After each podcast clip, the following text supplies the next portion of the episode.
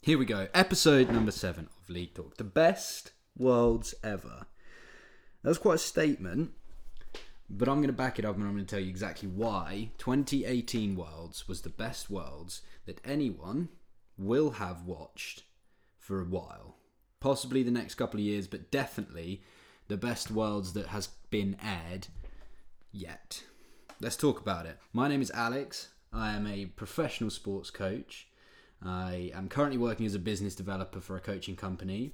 Um, I'm a tennis and football coach, but I am studying sports management at university um, on the side.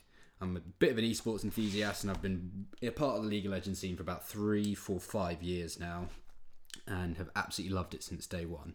But why is this the best worlds ever? Let's talk about the first point the gap. Now, that's such a weird uh, terminology that's really thrown about in esport. The gap is closing, the gap isn't closing. This world has proved that the gap is closing. Now, there's so many different facets to this. The gap isn't closing. Here's the reasons why the gap isn't closing. And this is something that a lot of people are saying. I don't necessarily agree with this, but this is the reason why people believe that the gap is not closing. The gap is not closing because this world doesn't count. And I've never heard so much. my opinion, I don't believe that at all. This world doesn't count because what? Like, Korea didn't play as well? What do you. Uh, I don't understand that argument, but that is an argument, and I do get that that is an idea that goes with it. However, when people say that the gap is closing, and the gap, let's define that. The gap is between the best team, which has always, always, always in League of Legends been Korea, and everyone else. So the way that the gap has sort of been, this continuum, is Korea's at the top, about five spaces below is China, and about five spaces below that is everybody else. Now, this world has shown that if anything, the gap goes China, Europe, America, Korea, which is absolutely insane. And if you'd have told someone that six months ago, two months ago, a year ago, three years ago, they would have laughed you out the door, which I think is brilliant. And this is part of the reason why this is the best worlds yet. Now, this whole gap is closing trickles down into the next three points that I'm going to make, which is about viewership, predictability, and the narrative. But the gap is closing. The gap between the Korea and the rest is clearly closed. The reason is there is no Korea in semi finals. There is three Western teams and one Chinese team. There is Fnatic, there was G2, there was um, IG, and there was C9. Those were the four teams in semi finals. The final then got down to one Chinese team and uh, one European team. And this world's meta has not rewarded the general Korean playstyle, which is reactive, not active. So the world's meta has rewarded the active plays. Now, you know, that argument that this world's has not been the best is sort of mirrored by a tweet that Jess has made, which is saying that the play is worse. Now, I don't actually believe that. I don't believe that the play is any worse. I believe what has changed is the unpredictability and the aggressiveness has changed where 50-50 plays are rewarded significantly more than the 90-10 that were that were done. So maybe the issue is that it's not as calculated as we first thought. Um, solo laners need to be more mechanical, and that's why IG have walked away with the world championship, I believe, because they're solo laners. So if you look at I, uh, RNG and IG, RNG had always beaten IG, but RNG's top laner was Letme and mid laner was Xiaohu. They always played around their AD carry Uzi. Now, TheShy and Rookie are the best two players in their role in the world, and they both fall on the same team, and they're the both both the solo laners in the meta where the solo laners are king. So that for me has shown that the gap has closed between Korea, but has also shown that maybe China has flipped that gap, and Europe, America, Korea are all going to be chasing that. Now, this whole idea of a gap, I think, is slightly incorrect. I don't believe there there necessarily is a gap as of yet. The reason why I think this is the best worlds ever is because it's going to set up for future worlds and future competition to be great. What people have been rewarded with this time is playing the playstyle that works for them. Vitality did it, they did really, really well. G2 did it, they did really, really well. Fnatic did it, they did really, really well. IG did it, they won the tournament. So this gap, I think, won't be regional. I think it will be from the region. If it is regional, it will be from the regions that choose to play their own playstyle. If it's not regional, oh, also C9 did really well from playing their own playstyle. If it's not regional, it will be the teams that can adapt and play the way they want to play that best suits the meta. So, that is the first point. The gap is closing and has closed. Korea are no longer the powerhouse that they used to be, according to this Worlds. The reason why I think this is going to be the best Worlds ever, and it is the best Worlds to date, is because the gap has now closed and it sets up wonderfully for the future Worlds. Let's talk about point number two. So for me, point number two, the second reason why this this has been the best Worlds to date is the viewership numbers. If you were to take everything away, strip everything back from sort of this eudaimonic, like, uh, let's think about this from a different perspective other than, um, you know, numbers. You take it from a very emotive standpoint to a very business centered standpoint. For Riot, I believe this will be the best worlds ever. Um, this whole idea about the gap closing leads nicely into viewership. I believe that this has been a great worlds for viewers if you look at the semi final, they had an unbelievable semi final on their cards that I don't think anyone could have wished for more than they did. The West versus the East was a narrative that was going on, but now it was the it was Europe. Sorry, it wasn't even the West versus the East. It was the West, the Koreans versus the Koreans. Now it's been a West versus East scenario, and there's even been NA versus EU in the semi-finals of Worlds. So it's sort of the West versus the East again. Um, where EU had NA in the semi finals, which will have thrown unbelievable numbers up, and I'll come to the numbers um, because it hit records.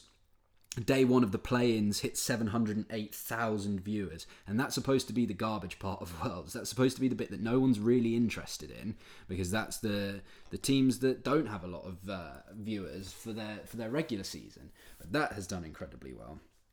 Um, and according to the Esports Observer, this was done about a week ago. This was done before finals. They said that it's on track to smash 2017 Worlds, which is crazy. Um, but if you look at the viewership numbers for the semi-finals, it hit a new record of, and this wasn't concurrent, but this was 150 million viewers for the semi-finals of Worlds. The finals numbers have not been released yet, as it was only yesterday at the time of recording this. Um, but if you were to think about the viewership numbers, I believe this has been the best for a really long time. Everyone's talking about the game dying, and I don't think Riot could have asked for anything better than what has happened this world. When people mention that the game is dying, there's not as many players. I believe players will be flocking back to the game after watching this World Championships. It has probably invigorated the people who do play even more to play further, to play better, to be the best they can be, and I believe that that has been shown during the viewership numbers. Now, I have never watched a World as intently as I did this one because it was so exciting and because for once we didn't know what was going to happen. That's going to lead nicely into point number three. The predictability has changed. The predictability of Worlds was that Koreans were always going to win. Always. We would predict that from day one.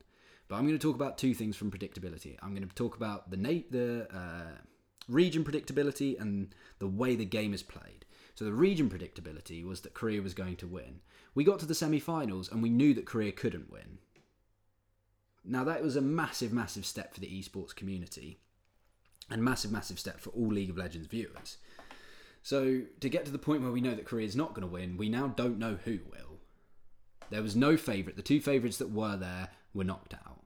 The predictability of the World Championships dropped completely. We had no idea what was going to happen. People were hedging bets. Now we know that IG did win, and they did absolutely trounce Fnatic, but why were people still betting Fnatic to win 3 0, 3 1, 3 2? Like, why, why was that the case? It was because it was so unpredictable. Absolutely no one knew what was going to happen. And let's now talk about the type of playstyle predictability. The playstyle has changed. I touched on this a little bit earlier, and the way that although Jesse says that the play is worse, maybe it's just not as calculated as on first appearance. It's about the solo lane as being more mechanical. Um, aggression in League of Legends makes the game unpredictable. Now, Caps is known to be a very aggressive mid laner, but he made a lot of mistakes and came out and cashed out on a lot of plays as well. This was the exact definition of a 50 50 play. Aggression is making the game unpredictable. So Caps would go in and sometimes he would come away with a double kill in a 2v1 fight because he was playing a rally mid. Other times he goes 0-5 on Aurelion and ends up looking like he's losing the game for his team. And that, that did happen in game one, and that has happened throughout a lot of the tournament. But because the pre- predictability of the game is changing, the viewership goes up, the gap has closed, and it makes everything a lot more interesting. The other thing that's changed to do with playstyle is the meta is significantly more open. There are new picks.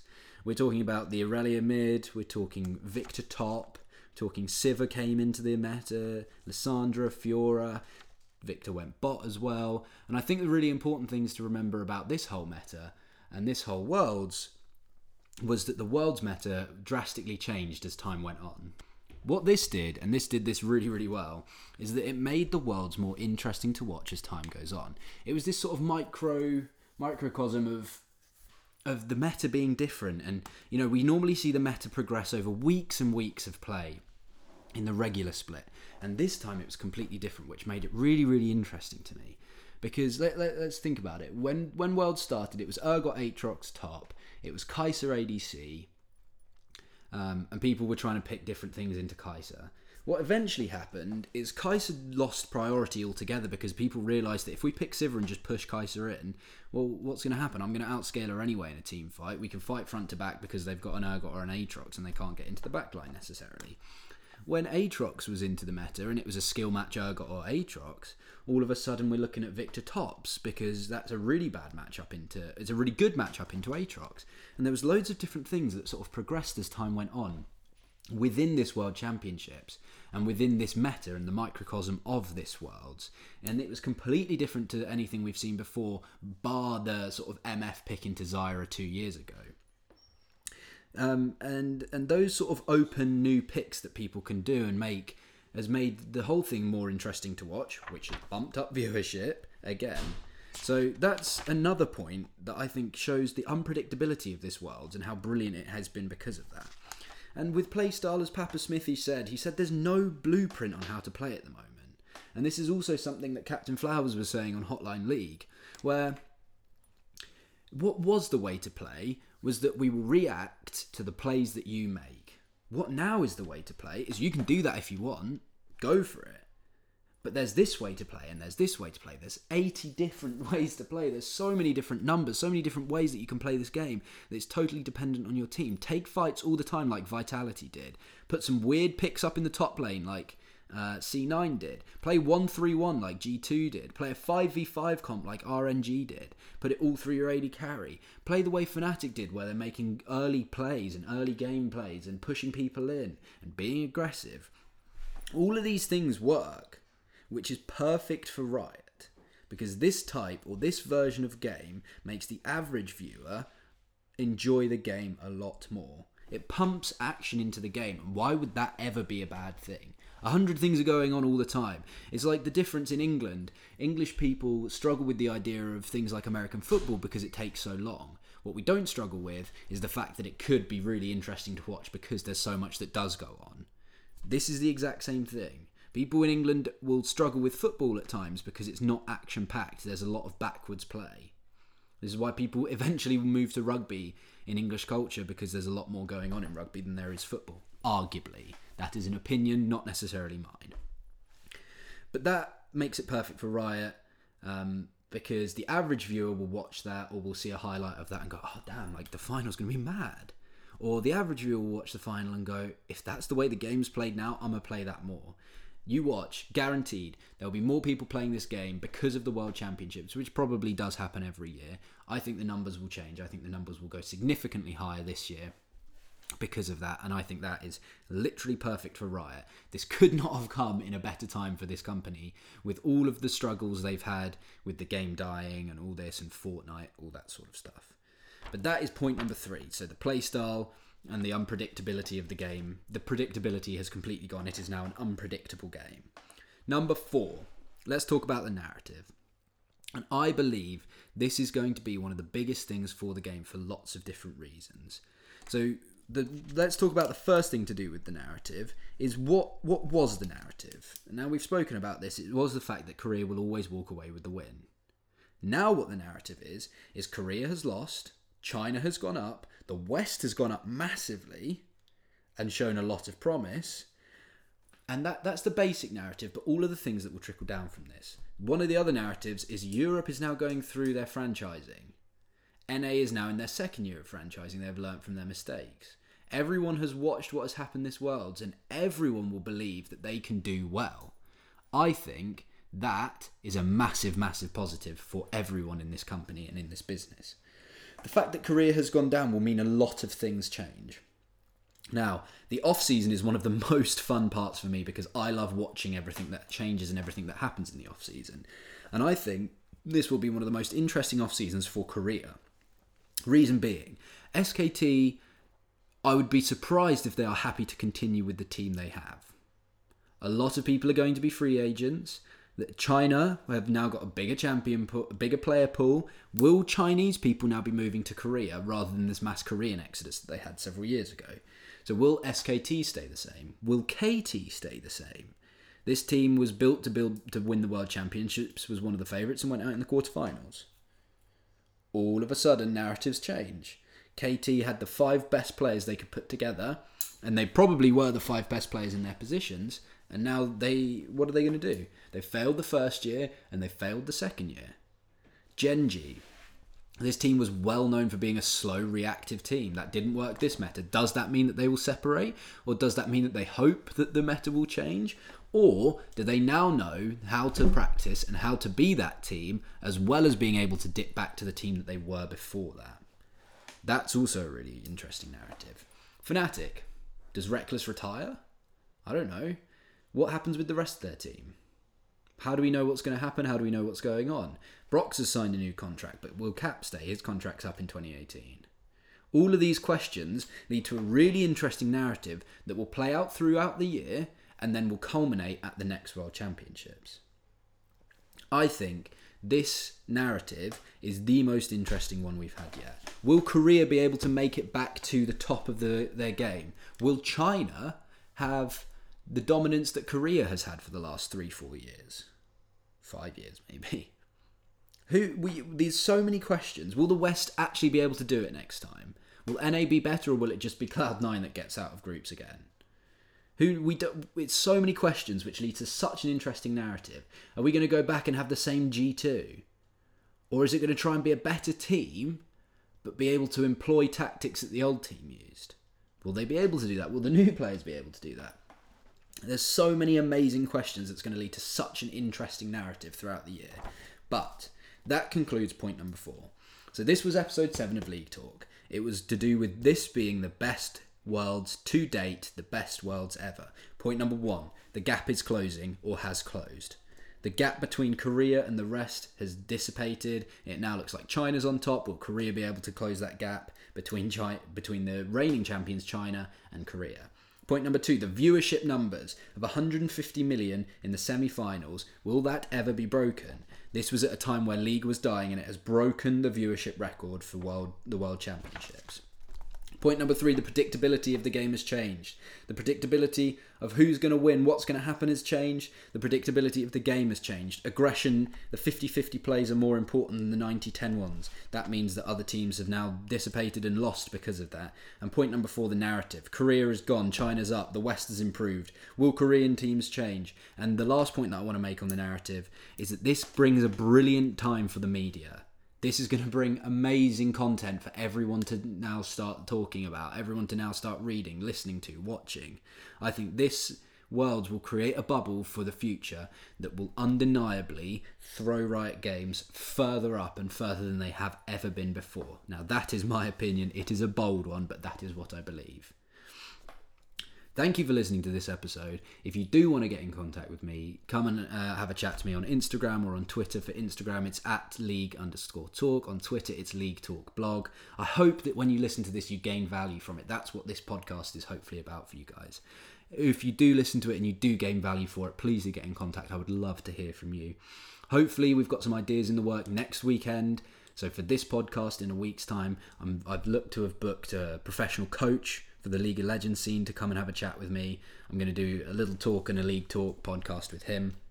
We've, I'm hopefully going to be bringing out an ebook, and my Instagram game is going to step up like you haven't seen it before. So if you have enjoyed that, let's have a look at all of that together. Please get in contact. I hope you've had a great day. Have a great week. I'll see you on Wednesday.